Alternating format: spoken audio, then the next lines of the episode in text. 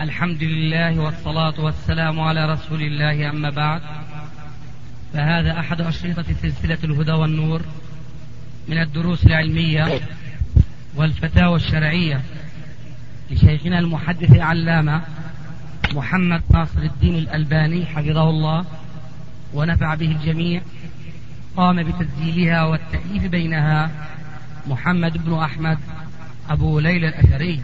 إخوة الإيمان والآن مع الشريط السادس والستين بعد المئة السادسة على واحد. إخوة الإيمان تم تسجيل هذا المجلس في السابع من شعبان 1413 هجري الموافق 31 واحد 1993 ميلادي. بسم الله الرحمن الرحيم. الحمد لله رب العالمين والصلاة والسلام على نبينا محمد وعلى آله وصحبه أجمعين. أما بعد فضيلة الشيخ فقد كلفني شباب الإمارات بالمجيء إليكم لتوجيه مجموعة من الأسئلة المهمة التي تفيد إن شاء الله الأمة. ما قولكم يا شيخ في من يقول لا يترحم على من خالف عقيدة السلف كالنووي وابن حجر وابن حزم وابن الجوزي وغيرهم؟ ومن المعاصرين سيد قطب وحسن البنا مع أنكم تعلمون ما عند البنا في مذكرات الدعوة الداعية وعند سيد قطب في ظلال القرآن. نحن نعتقد أن الرحمة أو بعبارة أصرح الدعاء بالرحمة جائزة لكل مسلم ومحرمة على كل كافر. فالجواب هذا يتفرع على اعتقاد يقوم في نفس الشخص فمن كان يرى أن هؤلاء الذين سموا في السؤال وفي أمثالهم يرى أنهم مسلمون فالجواب عرف مما سبق أنه تجوز الدعاء لهم بالرحمة وبالمغفرة. ومن كان يرى لا سمح الله أن هؤلاء المسلمين الذين ذكروا أو ذكروا في السؤال هم ليسوا من المسلمين فلا يجوز الترحم عليهم لأن الرحمة قد حرمت على الكافرين. هذا هو الجواب آه، بالنسبة لما جاء في السؤال. أي نعم. لكن يا شيخ يعني يقولون هم أن من منهج السلف أنهم كانوا لا يترحمون على أهل البدع. فبالتالي يعدون هؤلاء الذين ذكروا في السؤال من أهل البدع. فهم من هذا الباب لا يترحمون عليه. آه نحن الآن قلنا كلمة. الرحمة تجوز لكل مسلم ولا تجوز للكافر. هل هذا الكلام صحيح أم لا؟ صحيح. إن كان صحيحا فالسؤال الثاني غير وارد. وإن كان غير صحيح فالمناقشة واردة. لا يصلى على هؤلاء الذين يطلق عليهم بعضهم أنهم من أهل البدع. ألا يصلى عليهم صلاة المسلمين ومن عقائد السلف التي توارثها الخلف عن السلف أنه يصلى وراء كل بر وفاجر ويصلى على كل بر وفاجر. أما الكافر فلا يصلى عليه. إذا هؤلاء الذين دار السؤال الثاني حولهم أنهم من أهل البدع. هل يصلى عليهم أم لا يصلى عليهم؟ لا أريد أن أدخل في نقاش إلا إذا اضطررت إليه. فإن كان الجواب بأنهم يصلى عليهم انتهى الموضوع. ولم يبقى للسؤال الثاني محل من الإعراب كما يقول النحويون وإلا فمجال البحث مفتوح ووارد. طيب والذي يقول الشيخ لا يصلى عليهم. لا يصلى عليهم. على أساس إنهم أهل بدعه فكيف يكون الجواب عليه؟ ما هو الدليل؟ يستدل بالسلف يعني مثلا يفرق بين الفسق والفجور وأهل البدع الذين يبتدعون في الدين. ويعني آه، وما كان السلف مثلا يصلون على أهل البدع ولا يجالسونهم ولا يشاربونهم. فمن هذا الباب هو يقول هذا الشيء. حتى انتبه. نعم ماذا كان السؤال؟ عن الصلاة عليه لا. وحق لك أن تحيده لأنك أطلت الجواب في في غير جواب. كان السؤال ما هو الدليل؟ نعم. أنت ذكرت الدعوة والدعوة غير الدليل. أي من يقول إنه لا يصلى على المسلم المبتدع. ما هو الدليل؟ هو ما عنده دليل إلا بس فقط يستدل بفعل السلف. أهو الدليل فعل السلف؟ هكذا يقول. طيب.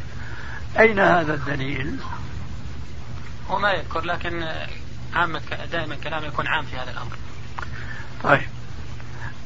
السلف أليس أليس كانوا يقاطعون بعض الأشخاص لذنب ما أو لبدعة ما. فهل معنى ذلك أنهم كفروه؟ لا. طيب لا. إذا حكموا بإسلامه؟ نعم بلى. طيب نحن ما عندنا فرق بين مسلم وكافر. ما في عندنا وسط. يعني ما عندنا كالمعتزلة منزلة بين بين المنزلتين. إما مسلم فيعامل معاملة المسلمين وإما كافر فيعامل معاملة الكافرين. ثم يا أخي بارك الله فيك هذه مجرد دعوة أي أن السلف ما كانوا يصلون على عامة المبتدعة وعلى كل المبتدعة. هذه مجرد دعوة تقوم في أذهان بعض الناس الطيبين الذين يأخذون المسائل بحماس وبعاطفة غير مقرونة بالعلم الصحيح القائم على قال الله قال رسول الله صلى الله عليه وسلم. فأنا قدمت لك آه، حقيقة لا يختلف فيها اثنان وهي إما مسلم وإما كافر. فالمسلم مهما كان شأنه يصلى ويورث ويورث ويدف ويكف يغسل ويكفن ويدفن في مقابر المسلمين. وإن لم يكن مسلما نبذ نبذ النواة ودفن في في قبور الكافرين. ما في عنا شيء وسط لكن إن لم يصلي مصل ما أو عالم ما على مسلم ما. فذلك لا يعني أن الصلاة عليه لا تجوز وإنما يعني أنه يرمي إلى حكمة قد لا تتحقق هذه الحكمة بغيره. مثل الأحاديث التي لابد أنك تذكر شيئا منها. التي يقول الرسول عليه السلام في بعضها صلوا على صاحبكم. ما صلى الرسول عليه؟ ترى الرسول الممتنع عن الصلاة على مسلم أهم أم العالم السلفي إذا امتنع من الصلاة على مسلم أهم؟ قل لي. ما هو الأهم ترك النبي صلى الله عليه وسلم الصلاة. نعم. ترك النبي صلى الله عليه وسلم. حسنا. فإذا كان ترك الرسول الصلاة على مسلم لا يدل أن تركه للصلاة عليه أنه لا يجوز الصلاة عليه. فمن باب أولى حينئذ ترك عالم من علماء السلف الصلاة على مسلم مبتدع أنه لا يدل على أنه لا يصلى عليه. ثم إن دل أنه لا يصلى عليه فهل معنى ذلك أنه لا يدعى له بالرحمة والمغفرة ما دام أننا نعتقد أنه مسلم؟ إذا باختصار امتناع بعض السلف عن الصلاة على بعض المسلمين بسبب بدعة لهم فذلك لا ينفي شرعية الصلاة على كل مسلم لأن هذا من باب الزجر والتأديب لأمثاله كما فعل الرسول عليه السلام في الذي لم يصلي عليه. وليس له ذنب إلا أنه مات عليه دين وإيش؟ والغال من الغنيمة ونحو ذلك. فإذا هذا الامتناع أي امتناع الرسول أهم من امتناع بعض السلف. فهذا وذاك لا يدلان على أنه لا يجوز الصلاة على المسلم المبتدئ ثم هنا لابد من بحث. يجب أن نعرف من هو المبتدئ. تماما كما يجب أن نعرف من هو الكافر.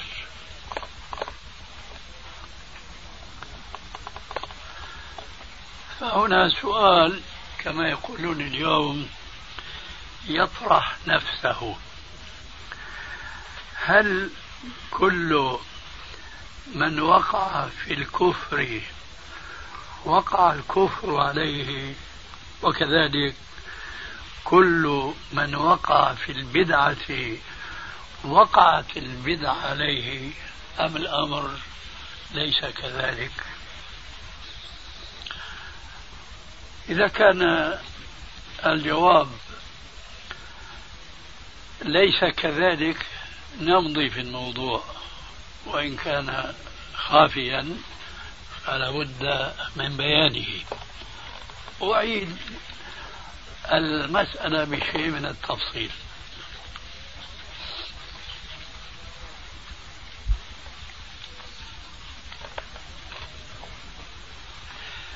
ما هي البدعة؟ هي الأمر الحادث على خلاف سنة النبي صلى الله عليه وآله وسلم يريد بها صاحبها يريد بها صاحبها أن يزداد تقربا إلى الله تبارك وتعالى. فهل كل من ابتدع بدعة يكون مبتدعا؟ أريد أن أسمع الجواب باختصار. لا بلى. لا. إذا من هو المبتدئ؟ الذي تقام عليه الحجة ويصر على بعد ذلك على بدعته. حسنا. فهؤلاء الذين نقول نحن عنهم لا يترحم عليهم هل أقيمت الحجة عليهم؟ الله أعلم. أنا أقول من عندي. الله أعلم. الله أعلم يا شيخ. أما أنت ماذا تقول؟ فقل ما عندك. لا قلت كما قلت يا شيخ. جزاك الله خير. الله يبارك إذا ما هو الأصل في هؤلاء؟ الإسلام أم الكفر؟ الإسلام. طيب إذا الأصل أن يترحم عليهم. أليس كذلك؟ إذا انتهت القضية. فلا يجوز أن نتبنى اليوم مذهبا فنقول لا يجوز الترحم على فلان وفلان وفلان. من عامة المسلمين فضلا عن خاصتهم فضلا عن علمائهم. لماذا؟ لسببين اثنين وهذا تلخيص ما تقدم. السبب الأول أنهم مسلمون. السبب الثاني أنهم إن كانوا مبتدعين فلا نعلم أنه أقيمت الحجة عليهم وأصروا على بدعتهم وأصروا على ضلالهم.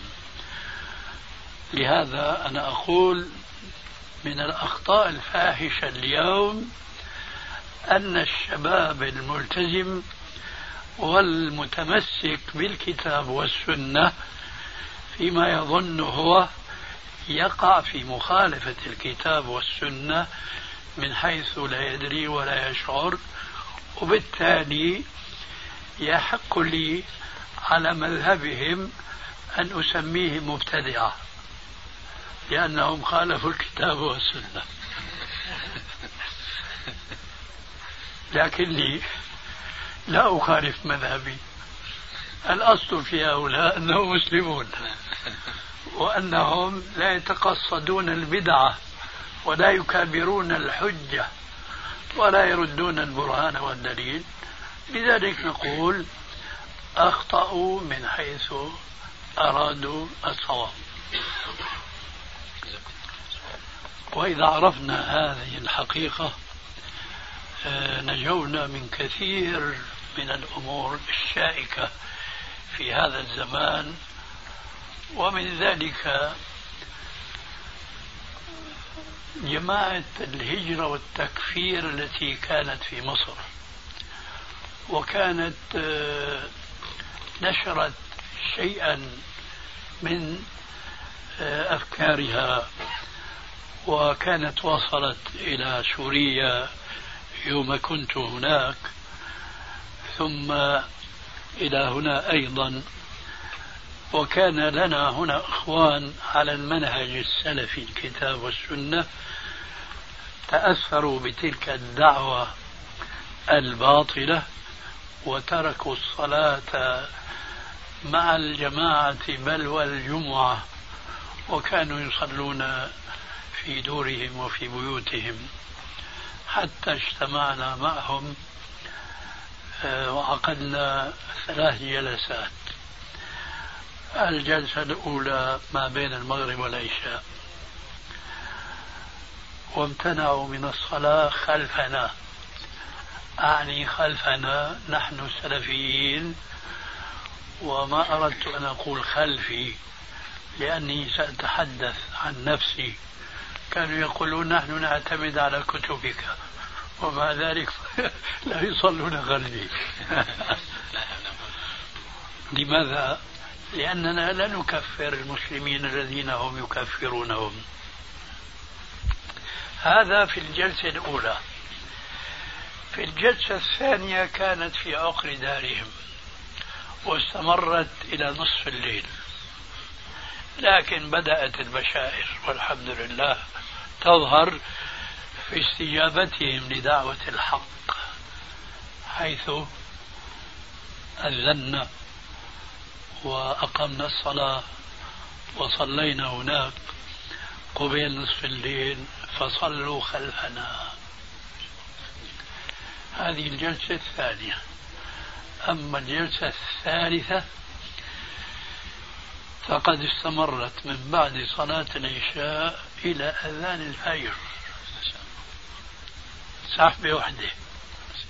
وكانت الحمد لله القاضية وهم إلى اليوم معنا وقد مضى على ذلك نحو 12 سنة. والحمد لله. فما هي إلا شبهات جاءتهم من عدم فقههم في الكتاب والسنة.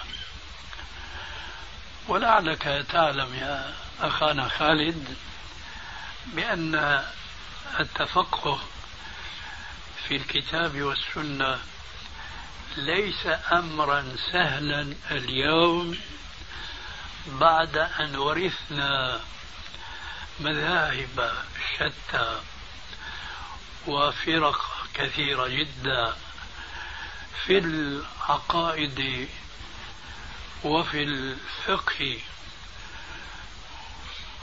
فلا يستطيع الطالب الناشئ أن يخوض في خضم هذه الخلافات إلا بعد زمن مديد وطويل جدا من دراسة ما يسمى اليوم بالفقه المقارن ودراسة أدلة المختلفين في الأصول وفي الفروع.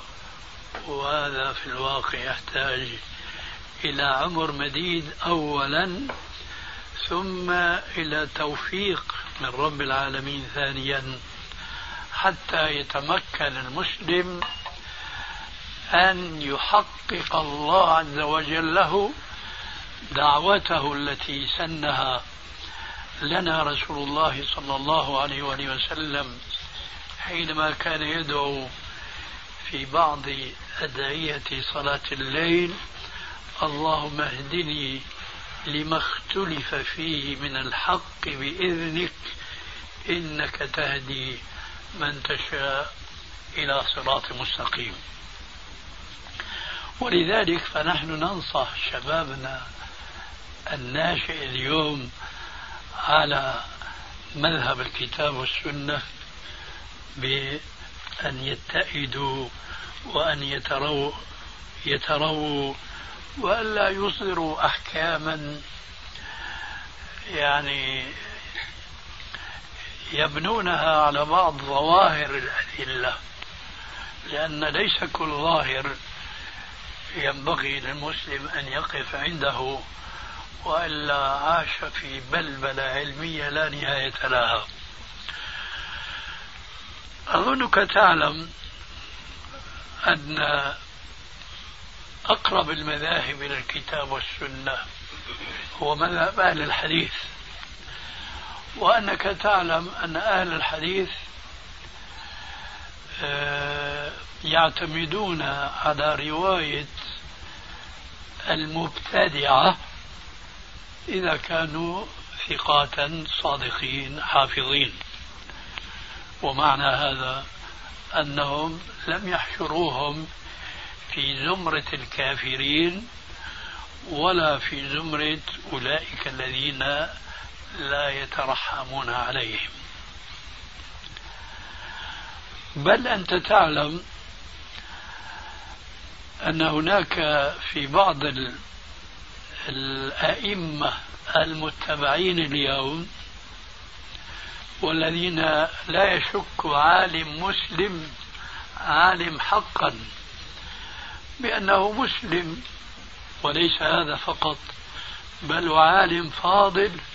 ومع ذلك فقد خالف الكتاب والسنة وخالف السلف الصالح في غير ما مسألة. أعني بذلك مثلا النعمان بن ثابت أبا حنيفة رحمه الله الذي يقول بأن الإيمان لا يزيد ولا ينقص. ويقول لا يجوز للمسلم أن يقول أنا مؤمن إن شاء الله وأنه إذا قال إن شاء الله فليس مسلما. لا شك أن هذا القول بدعة في الدين لأنه مخالف للكتاب والسنة لكن هو ما أراد البدعة. هو أراد الحق فأخطأه. ولذلك ففتح هذا الباب من التشكيك بعلماء المسلمين سواء كانوا سواء كانوا من السلف أو من الخلف ففي ذلك مخالفة لما عليه المسلمون. وربنا عز وجل يقول في القرآن الكريم ومن يشاقق الرسول من بعد ما تبين له الهدى ويتبع غير سبيل المؤمنين نوله ما تولى ونصره جهنم وساءت مصيرا. وأخيرا أريد أن أذكر بحقيقة لا خلاف فيها لكني أريد أن ألحق بها شيئا لا يفكر فيه شبابنا الناشئون في هذا العصر. تلك الحقيقة هي قول عليه السلام في كثير من الأحاديث من كفر مسلما فقد كفر. هذه حقيقة لا ريب فيها. ومعروف تفصيل هذا الحديث في بعض الروايات أخرى أنه إن كان الذي كفره كافرا فقد أصاب وإلا حارت عليه ورجعت عليه. هذا ما يحتاج إلى بحث بأن الحديث في ذلك صريح لكني أريد أن أحلق به فأقول من بدع مسلما فإما أن يكون هذا المسلم مبتدعا وإلا فهو المبتدع وهذا هو الواقع الذي قلت لكم آنفا أن شبابنا ببدعوا العلماء وهم الذين وقعوا في البدعة لكنهم لا يعلمون ولا يريدون البدعة بل هم يحاربونها لكن يصدق عليهم قول من قال قديما أوردها سعد وسعد مشتمل. ما هكذا يا سعد تورد الإبل؟ لذلك نحن ننصح شبابنا أن يلتزموا العمل بالكتاب والسنة. في حدود علمهم ولا يتطاولوا على غيرهم ممن لا يقرنون بهم علما وفهما وربما وصلاحا. فمثل النووي مثل الحافظ من حجر عسقلاني أعطينا اليوم في العالم الإسلامي كله مثل الرجلين دول. ودعك والسيد سيد قطب. هذا رجل نحن نجله على جهاده لكنه لا يزيد على كونه كان كاتبا كان أديبا منشئا لكنه لم يكن عالما. فلا غرابة أن يصدر منه أشياء وأشياء وأشياء تخالف المنهج الصحيح. أما من ذكر معه مثل النووي ومن حجر عسقلاني وأمثالهم هؤلاء والله من الظلم أن يقال عنهم إنهم من أهل البدعة. أنا أعرف أنهما من الأشاعرة لكنهما ما قصدوا مخالفة الكتاب والسنة وإنما وهموا وظنوا أن ما ورثوه من العقيدة الأشعرية ظنوا شيئين اثنين. أولا أن الإمام الأشعري يقول ذلك وهو لا يقول ذلك إلا قديما لأنه رجع عنه. وثانيا توهموه صوابا وليس بصواب. هات مدد أخبار الآن. يا شيخ هل صحيح أن السلف كان من منهجهم أن لا يحكم أن لا يحكموا على الرجل أنه من أهل السنة إلا إذا اتصف بصفات السنة وأنه إذا ابتدع أو أثنى على أهل البدع يعد منهم. كما كان يقول السلف مثلا من قال بأن الله ليس في السماء فهو جهمي.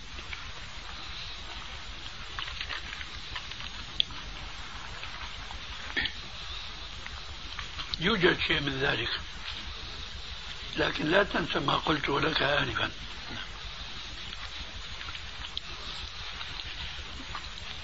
هذا لا يعني أنه ليس مسلما. كما أن امتناع الرسول عليه السلام من الصلاة على الذي مات وعليه دين أو على الذي غلى أو على الذي قتل لا يعني أنه ليس مسلما. فهذا يا أخي من باب التأديب كما سبق أن قلنا ذلك. هذا شيء شيء آخر الآثار السلفية إذا لم تكن متضافرة متواترة فلا ينبغي أن يؤخذ عن فرد من أفرادها منهج. عن فرد من أفرادها. لا ينبغي أن يؤخذ من ذلك منهج ثم يكون هذا المنهج خلاف ما هو معلوم عن السلف أنفسهم. أن المسلم لا يخرج من دائرة الإسلام بمجرد معصية أو بدعة أو ذنب يرتكبه. فإذا وجدنا ما يخالف هذه القاعدة لجأنا إلى تأويلها بما ذكرت لك آنفا أنه هذا من باب التحذير والتأديب. عندنا الإمام البخاري وما أدراك ما الإمام البخاري. بعض علماء الحديث ترك الإمام البخاري ولم يروي عنه. لماذا؟ قال لأنه فصل بين قول من يقول القرآن مخلوق فهذا ضال مبتدئ كافر. على حسب اختلاف العلماء في تعابيرهم. وبين من قال لفظي بالقرآن مخلوق.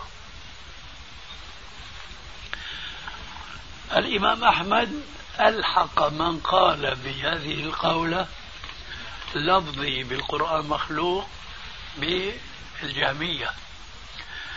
وبناء على ذلك حكم بعض من جاء بعد الإمام أحمد على البخاري بأنه لا يؤخذ منه لأنه قال قولة الجهمية.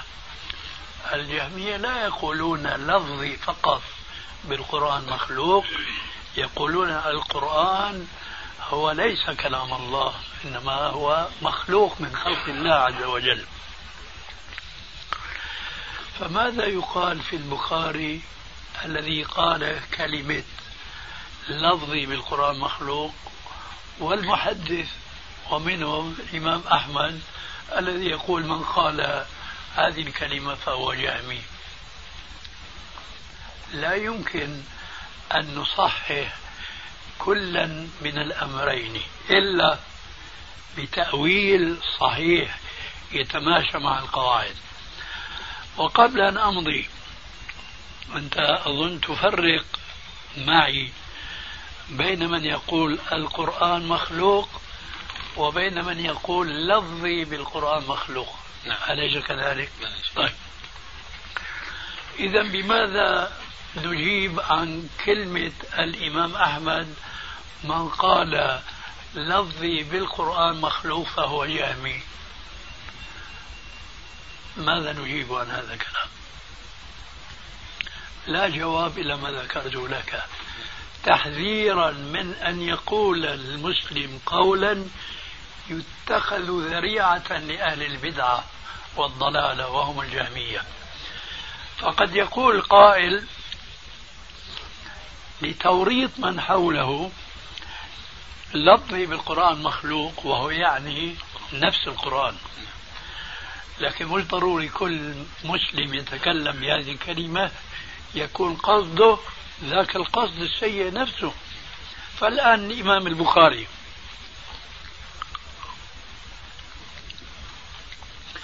هو ليس بحاجة إلى أن يزكى. فالله عز وجل قد زكاه حيث جعل كتابه بعد القرآن الكريم كله مقبولا عند عامة المسلمين. على ما بينهم من خلاف. فإذا هو حينما قال لفظي بالقرآن مخلوق عانى شيئا صحيحا لكن الإمام أحمد خاف. فقال من قال كذا فهو كذا. إذا هذا من باب التحذير وليس من باب الاعتقاد أن من قال كذا فهو حقيقة جهمي لا. ولذلك إذا وجدنا في بعض العبارات آه، في بعض عبارات السلف الحكم على من واقع بدعة بأنه مبتدئ فهو من باب التحذير وليس من باب الاعتقاد. لعله يحسن ذكره بالمناسبة الأثر المعروف عن الإمام مالك. لما جاءه السائل قال يا مالك الاستواء. قال الاستواء معلوم والكيف مجهول والسؤال عنه بدعة. أخرجوا الرجل فإنه مبتدئ هو ما صار مبتدئا مجرد ما سأل عن استواء. لكن أراد أن يفهم شيئا لكن خشي الإمام مالك أن يرمي وراء ذلك مخالف للعقيدة السلفية فقال أخرج الرجل فإنه مبتدئ. انظر الآن كيف الوسائل تختلف. هل ترى أنت وأنا وبكر وعمر وزيد إلى آخره؟ لو سألنا واحد من عامة المسلمين أو من خاصة المسلمين مثل هذا السؤال نجيبه بنفس جواب مالك ونلحقه بتمام كلامه فنقول أخرج الرجل فإنه مبتدئ؟ لا. ليه؟ لأنه الزمن اختلف. فالوسائل التي كانت يومئذ مقبولة اليوم ليست مقبولة لأنها تضر أكثر مما تنفع. وهذا الكلام له صلة بمبدأ المقاطعة المعروفة في الإسلام أو الهجر لله. كثيرا ما نسأل فلان صاحبنا وصديقنا لكنه ما بيصلي بيشرب دخان بيفعل كذا إلى آخره. نقاطعه بقول له أنا لا لا تقاطعه. لأن مقاطعتك له هو اللي بده إياه هو. مقاطعتك له ما بتفيده بالعكس يعني بتسره وبتخليه في ضلاله. وبذكر بهالمناسبة مثل شامي بالنسبة لهذاك الرجل الفاسق التارك للصلاة تاب وراح يصلي أول صلاة في المسجد وإذا به يجد الباب مغلقا. قال له أنت مسكر وأنا مبطل. فهذا الفاسق هل يريد هذا المسلم الصالح يقاطعه؟ هذا لسان حاله. أنت مسكر وأنا مبطل. الصحبة ممليئة لأنه صحبة الصالح للطالح بتحجر عليه من طلاحه وهذا الطالح لا يريده. فإذا الصالح قاطعه فذلك ما يريده. لذلك المقاطعة وسيلة شرعية يراد بها تحقيق مصلحة شرعية. وهو, وهو تأديب المهاجر المقاطع.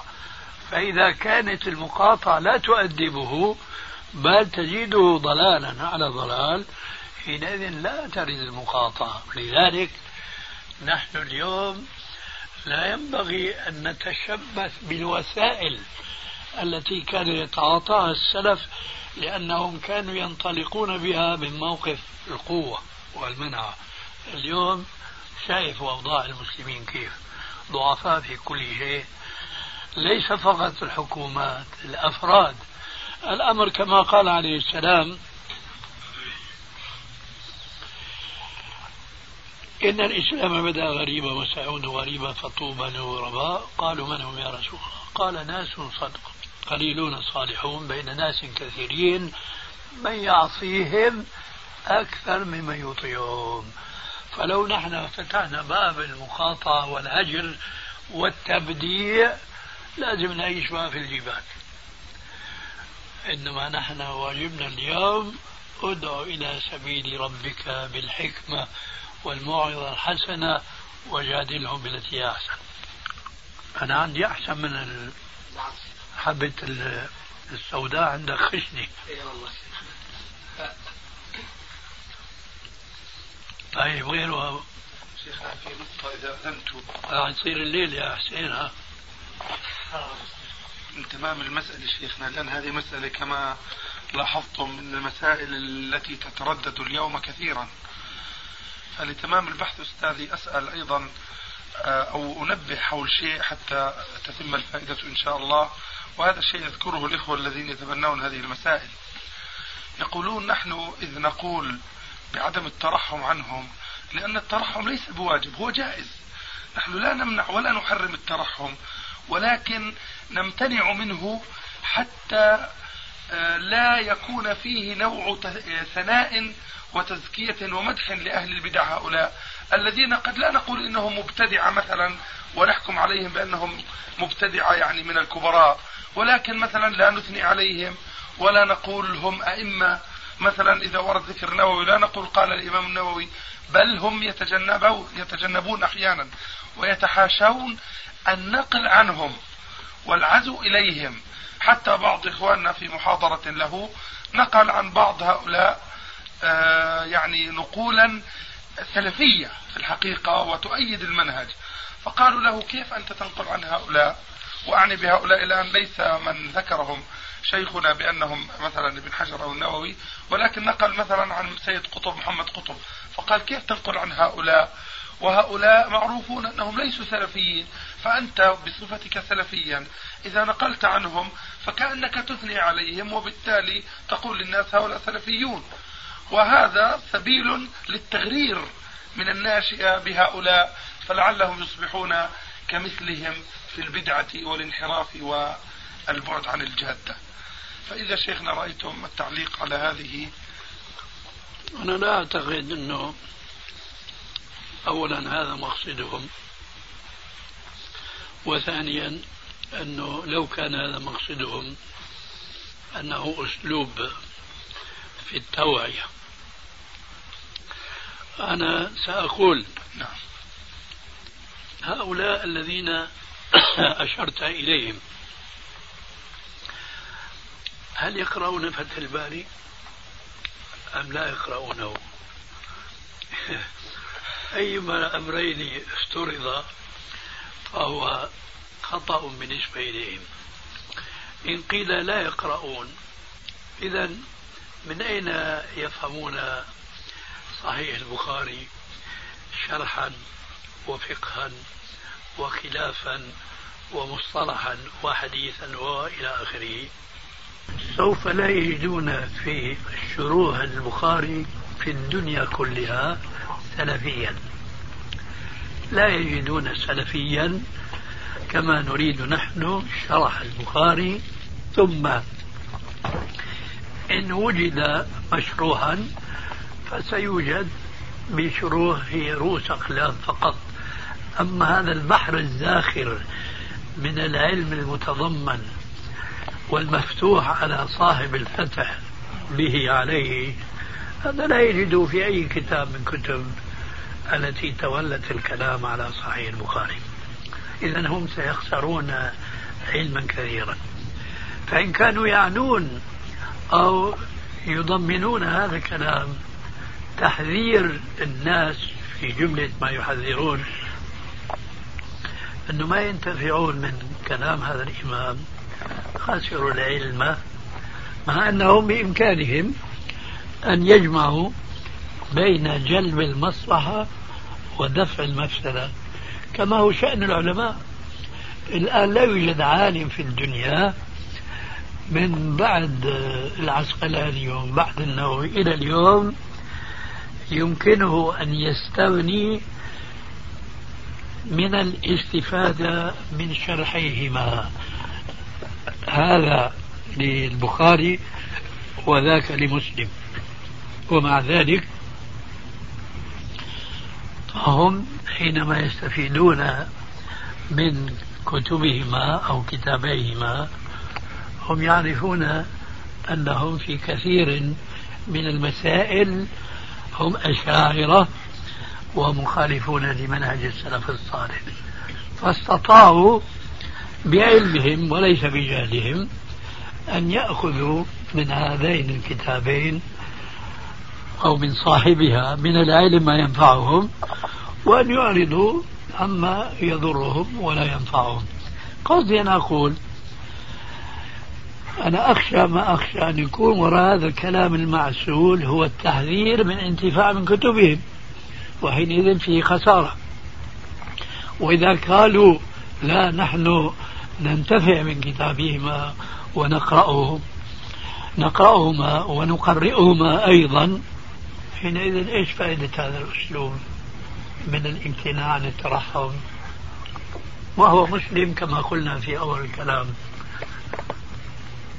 ثم إذا ما ما الفائدة أو ما الثمرة بين قولهم نحن لا نقول بأنه لا يجوز الترحم لكننا لا نترحم. لماذا؟ لأنه وقعوا في البدعة. قد ذكرنا آنفا ليس كل من وقع في البدعة وقعت البدعة عليه. ليس كل من وقع في الكفر وقع الكفر عليه. هذا تلبسه الكفر وذاك تلبسته البدعة قلت قلنا عن هذا. ثم إذا ما ما الفائدة أو ما الثمرة بين قولهم نحن لا نقول بأنه لا يجوز الترحم لكننا لا نترحم. لماذا؟ لأنه وقعوا في البدعة قد ذكرنا آنفا. ليس كل من وقع في البدعة وقعت البدعة عليه.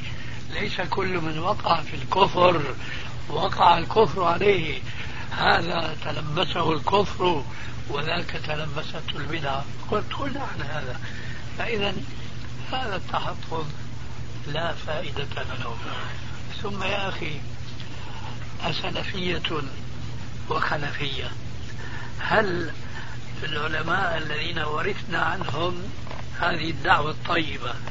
هكذا كان موقفهم من أمثال هؤلاء الأئمة. كموقف هؤلاء أو هذا النشء الناشئ الجديد ممن يدعي سلفية أولئك كانوا كهؤلاء. العكس هو الصواب. ينبغي أن يكون هؤلاء كأولئك الذين سبقونا إلى هذه الدعوة الصالحة. غير ذلك ها أبو عبد الرحمن. انتهيتم؟ والله ما أدري يعني هو بالنسبة للأسئلة هذه لعلها تصب في مصب واحد شيخنا. نعم. فالآن الاجابه تقصر لأن المنهج والاطار العام واضح. تظل جزئيات صغيرة في ذات الإجابة المتعلقة بالتبديع والتكفير و... البعض يقول أن من ابتدع بدعة مكفرة يخرج عن أهل السنة.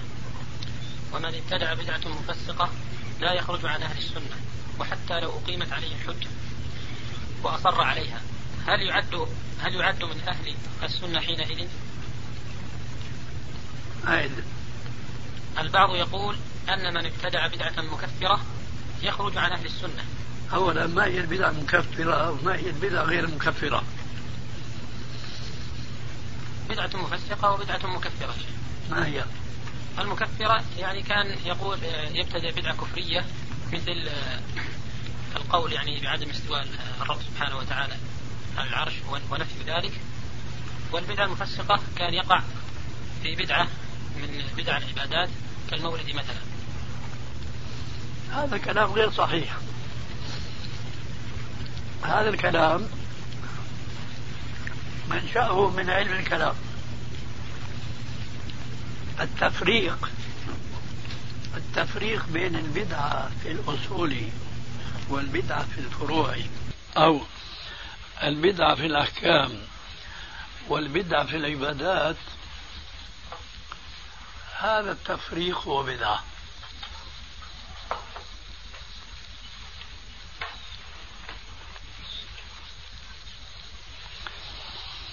أرأيت لو أن رجلا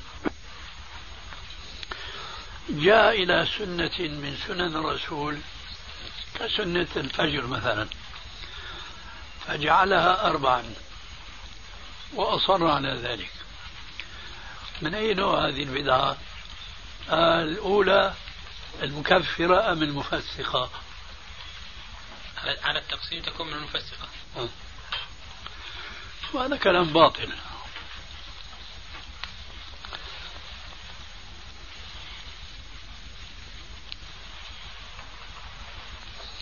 من الأشياء التي ورثها الخلف عن السلف.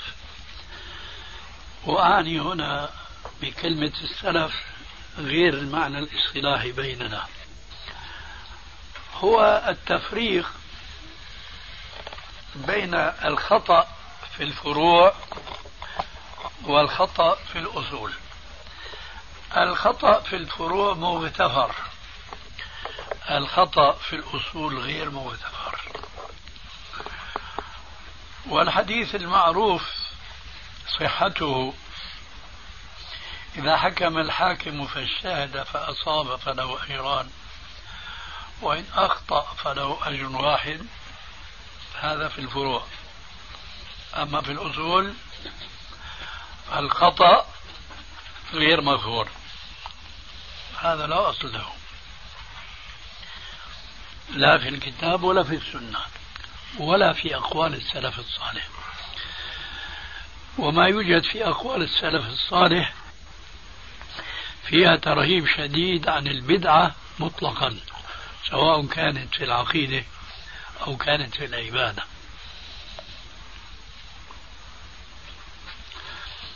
أنا ذكرت آنفا بالحقيقة من كفر مسلما فهو قد كفر وألحقت بها من بدع مسلما إلى آخره لأن الحقيقة لا فرق عندي بين كفر وبين بدعة. لو أن مسلما ابتدع بدعة وتبينت له بدعته وأصر عليها كالمثال الذي أوردته لك آنفا فهو كما لو أنكر استواء الله على خلقه أو أنكر أن القرآن من كلامه أو, أو إلى لا فرق بين هذا وهذا إطلاقا. لا سلبا ولا إيجابا. إجابة نقول هذا كفر بالشرط المذكور آنفا. أقيمت عليه الحجة. وذاك كفر بالشرط المذكور آنفا. أي بعد إقامة الحجة. هذا إيجابا سلبا أي لا تكفير لا في هذا ولا في هذا إلا بالشرط المذكور.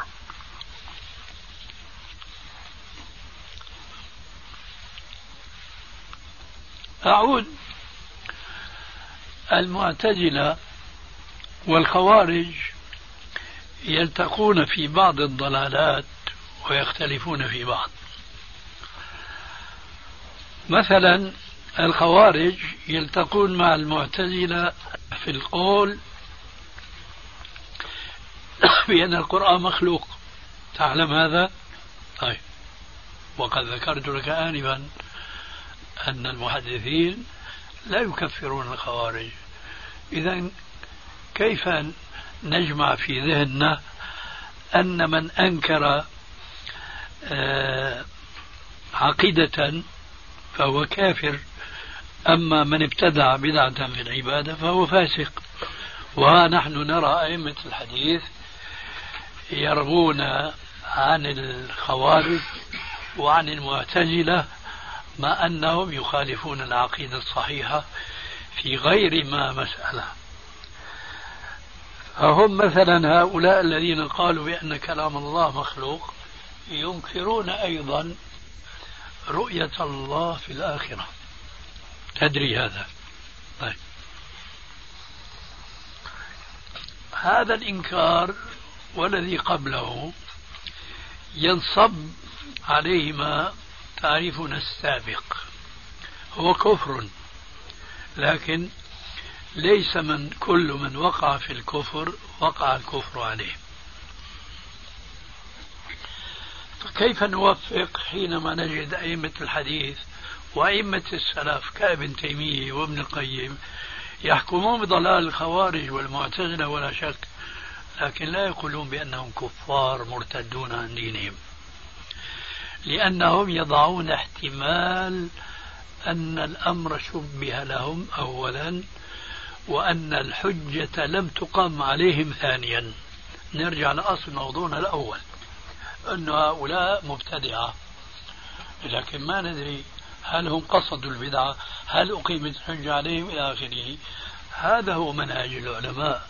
يحكمون بضلال المعتزلة وبضلال الخوارج وبضلال الأشاعرة في غير ما مسألة لكنهم لا يكفرونهم لا يخرجونهم من دائرة الإسلام. للاحتمال الذي ذكرناه آنفا وهو يعود إلى أمرين أذكر بهما. الأول أنه ما قصدوا الابتداع والمخالفة المعاكسة. ثانيا أننا لا ندري أقيمت الحجة عليهم أو لا. فإذا حسابهم إلى الله ولنا ظاهرهم ظاهرهم الإسلام وماتوا على هذا الإسلام ودفنوا في مقابر المسلمين فإذا هم مسلمون. فالتفريق إذا بين البدعة المكفرة والبدعة المفسرة مفسقة هذا أولا تفريق اصطلاحي ناشئ من علماء الكلام وثانيا لا دليل عليه إطلاقا. وأختم الكلام على هذه المسألة بالتذكير بحديث يدلك على ما ذكرته آنفا أن ليس كل من وقع في الكفر تلبسه الكفر ووقع الكفر عليه. أعني به حديث البخاري من رواية صحابيين جليلين وهما أبو سعيد الخدري وحذيفة بن اليمان. قال قال رسول الله صلى الله عليه وآله وسلم كان في من قبلكم رجل حضرته الوفاة فجمع أولاده حوله فقال لهم أي أب كنت لكم؟ قالوا خير أب. قال فإني مذنب مع ربي ولئن قدر الله علي ليعذبني عذابا شديدا.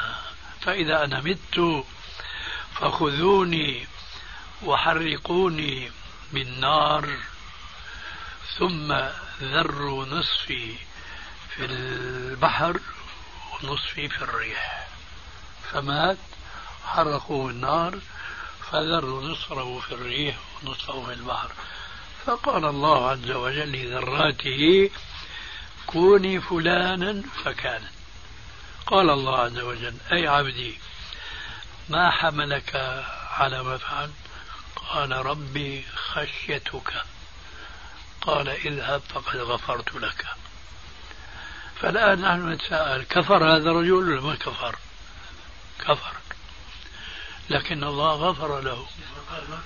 ما كفر قال؟ ما كفر؟ أنا ما سمعت.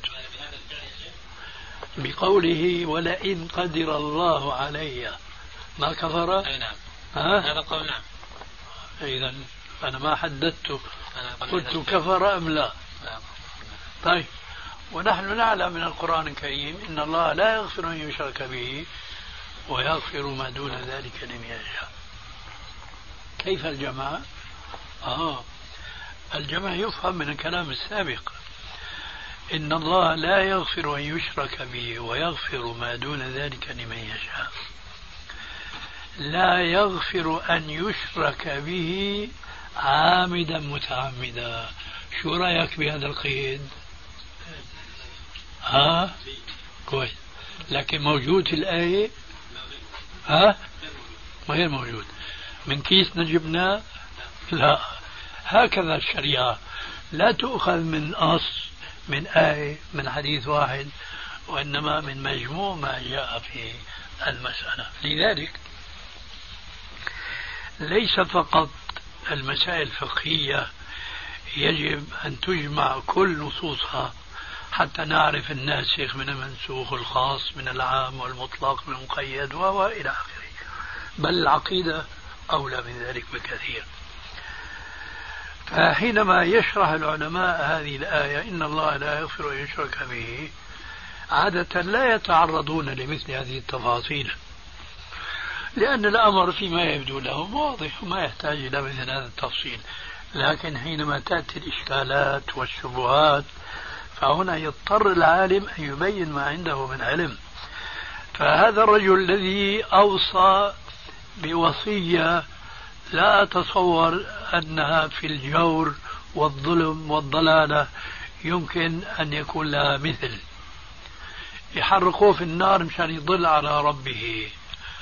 والله يقول وضرب لنا مثلا ونسي خلقه. قال من يحيي العظام وهي رميم مع ذلك ربنا غفر له. لماذا لأن الكفر ما انعقد في قلب هذا الإنسان وإنما هو تصور ذنوبه مع الله عز وجل وخوفه منه وأن الله عز وجل إذا وصل إليه أنه سيعذبه عذابا شديدا. هذه الرهبة وهذه الخشية أعمت عليه العقيدة الصحيحة فأمر بهذه الوصية الجائرة. والحديث واضح. اذهب فقد غفرت لك.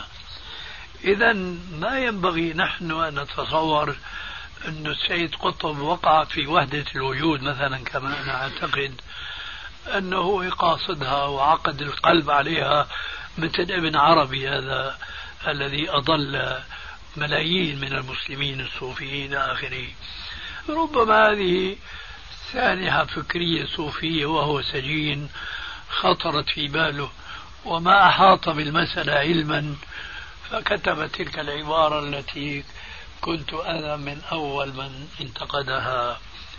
ما نحكم عليه بالكفر لأننا ما ندري إن عقد الكفر في قلبه ثم هل أقيمت الحج عليه وبخاصة وهو في سجنه أن له ذلك.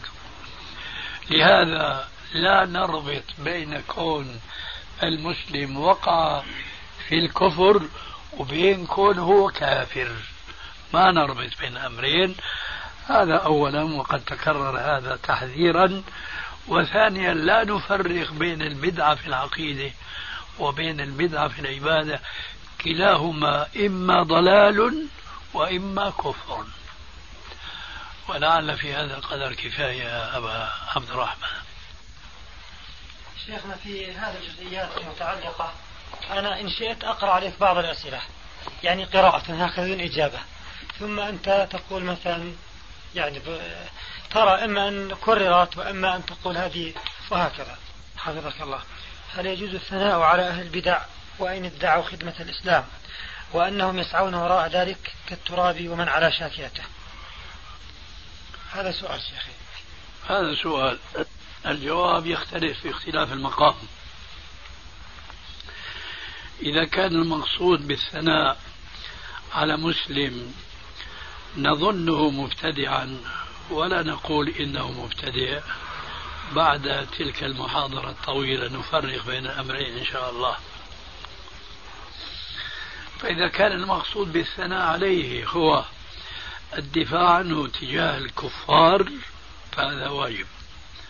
أما إذا كان المقصود بالثناء عليه هو تزيين منهجه ودعوة الناس إليه ففيه تضليل لا يجوز. نعم. جزاك الله خير. أه وهل صحيح ما نسمعه من أن هجر المبتدعة في هذا الزمان لا يطبق؟ هو يريد أن يقول لا يحسن أن يطبق. هل صحيح؟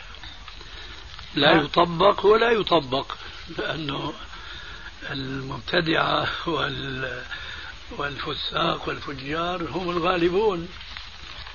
لكن هو يريد أن يقول لا يحسن أن يطبق وهو كأنه السائل يعنيني أول ما يعنيني فأقول نعم هو كذلك.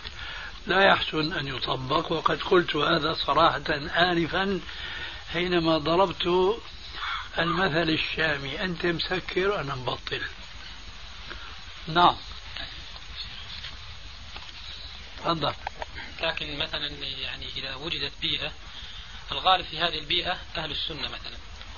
وثم وجدت يعني بعض النوابت ابتدعوا في دين الله عز وجل.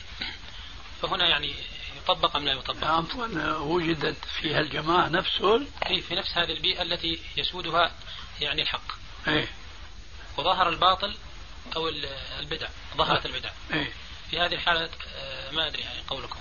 ما يجب هنا استعمال الحكمة الفئة الظاهرة القوية هل إذا قاطعت الفئة المنحرفة عن الجماعة يعود الكلام السابق هل ذلك ينفع الطائفة المتمسكة بالحق أم يضرها؟ هذا من جهتهم.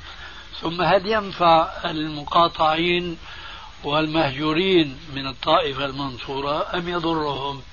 هذا سبق جوابه في ذلك. طيب يا شيخ يعني لا ينبغي أن نأخذ مثل هذه الأمور بالحماس وبالعاطفة وإنما بالروية والأنات والحكمة. أنه نحن مثلا هنا شذ واحد من هؤلاء خالف الجماعة. آه يا غيرة الله هذا قاطعه. لا ترفقوا به انصحوه ارشدوه إلى آخره. صاحبه مدة فإذا يؤس منه أولا ثم خشي أن تسري عدواه إلى زيد وبكر.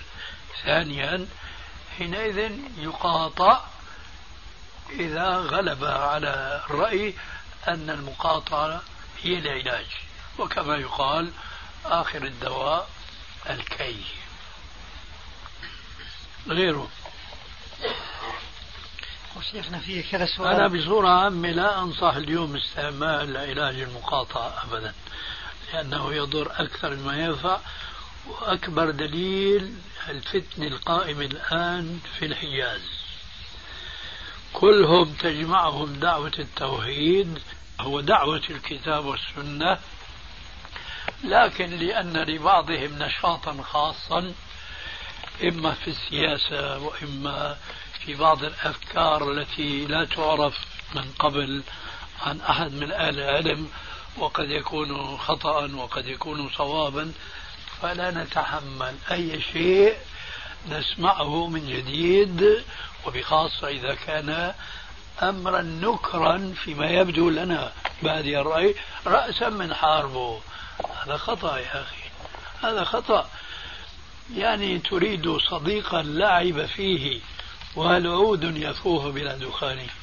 نحن نتمنى الإخوان المسلمين يكونوا معنا فقط على التوحيد فقط على التوحيد حتى نكون معهم.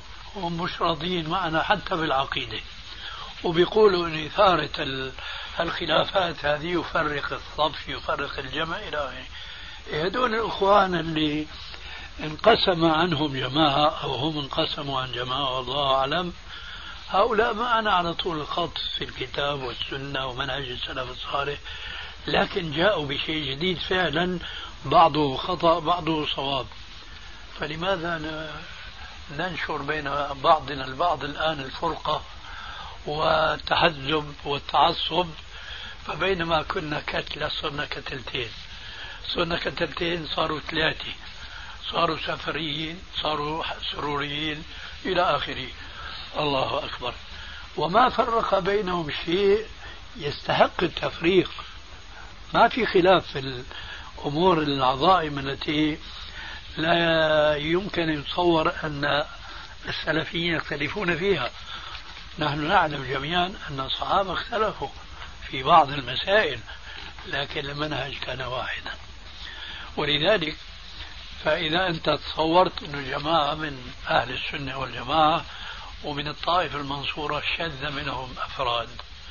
نأخذهم بالرفق واللين يا أخي ونحاول أن آه، نحتفظ بهم مع الجماعة ولا نقاطعهم ولا نهجرهم إلا إذا خشينا منهم.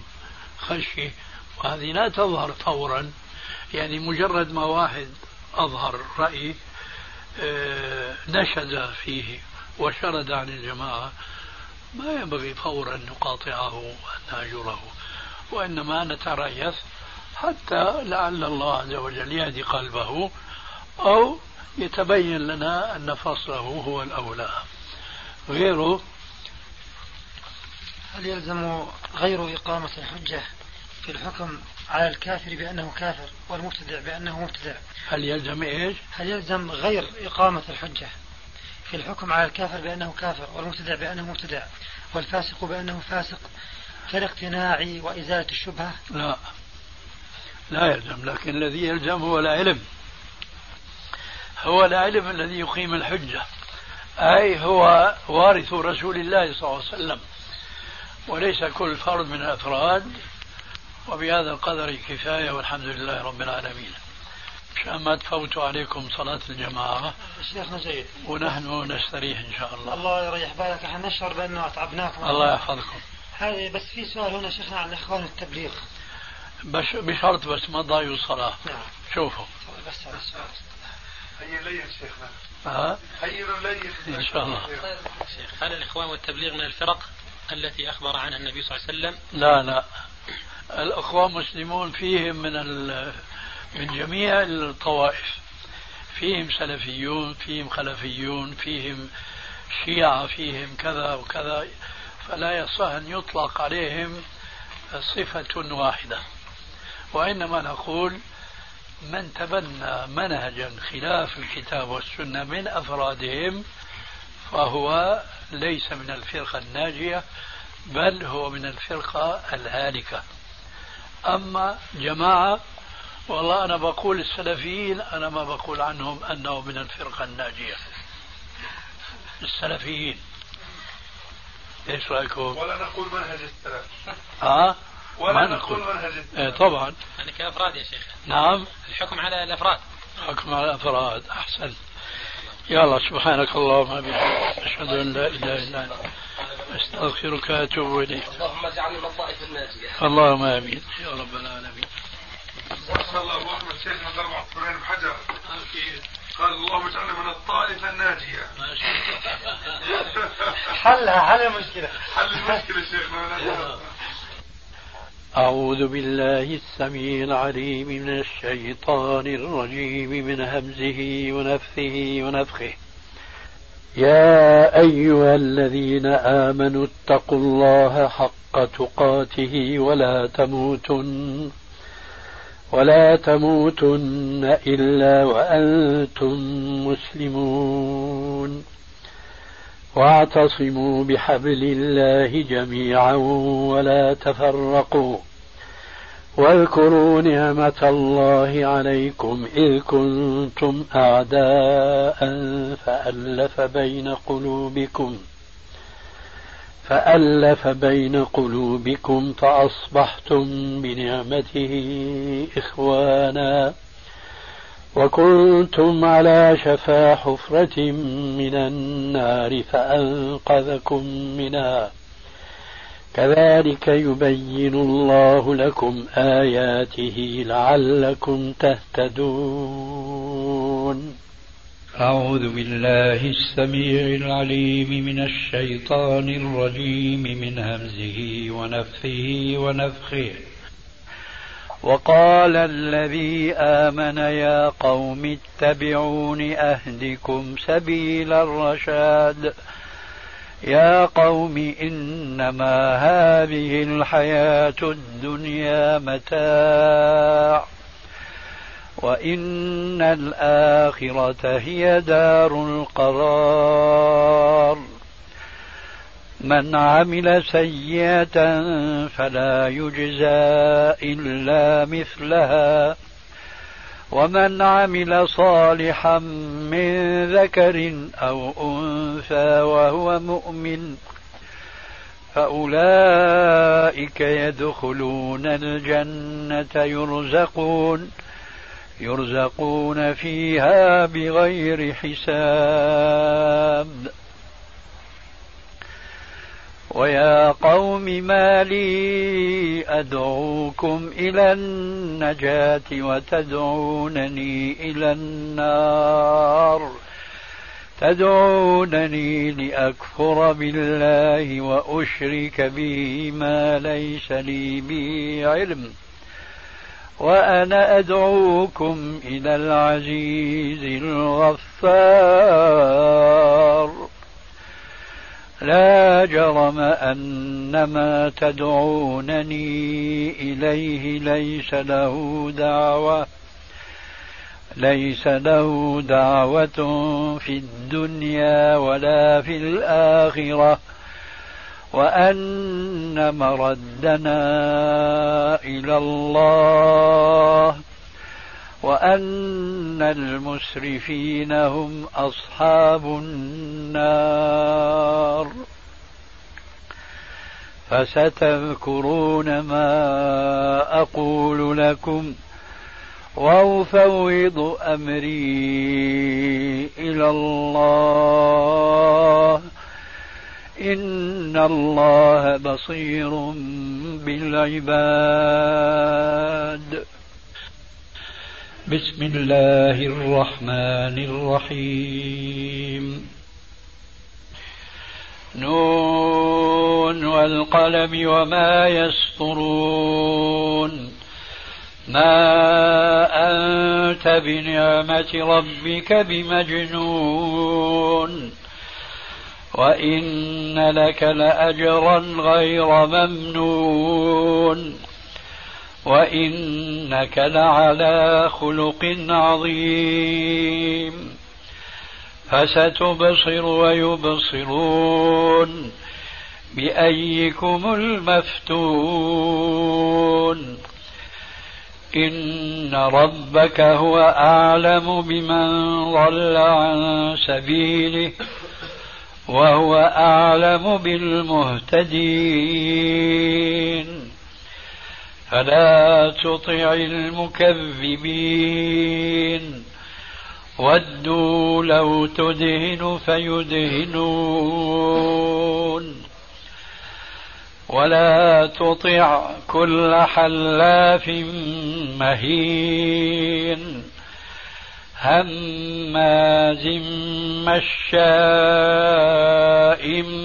بنميم. مناع للخير معتد أثيم. عتل بعد ذلك زنيم. أن كان ذا مال وبنين. إذا تتلى عليه آياتنا قال قال أساطير الأولين. سنسمه على الخرطوم. إنا بلوناهم كما بلونا أصحاب الجنة. إذ أقسموا ليصرمنا مصبحين. ولا يستثنون فطاف عليها طائف من ربك وهم نائمون. فأصبحت كالصريم. فتنادوا مصبحين. أن اغدوا على حرثكم إن كنتم صارمين. فانطلقوا وهم يتخافتون. ألا يدخلنها اليوم عليكم مسكين. وغدوا على حرد قادرين. فلما رأوها قالوا إنا لضالون. بل نحن محرومون. قال أوسطهم ألم أقل لكم لولا تسبحون. قالوا سبحان ربنا إنا كنا ظالمين. فأقبل بعضهم على بعض يتلاومون. قالوا يا ويلنا إنا كنا طاغين.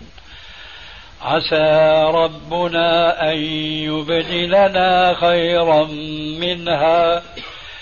إنا إلى ربنا راغبون. كذلك العذاب. ولعذاب الآخرة أكبر لو كانوا يعلمون. إخوة الإيمان سيتم تسجيل باقي هذا الشريط في المستقبل إن شاء الله تعالى. والسلام عليكم ورحمة الله وبركاته.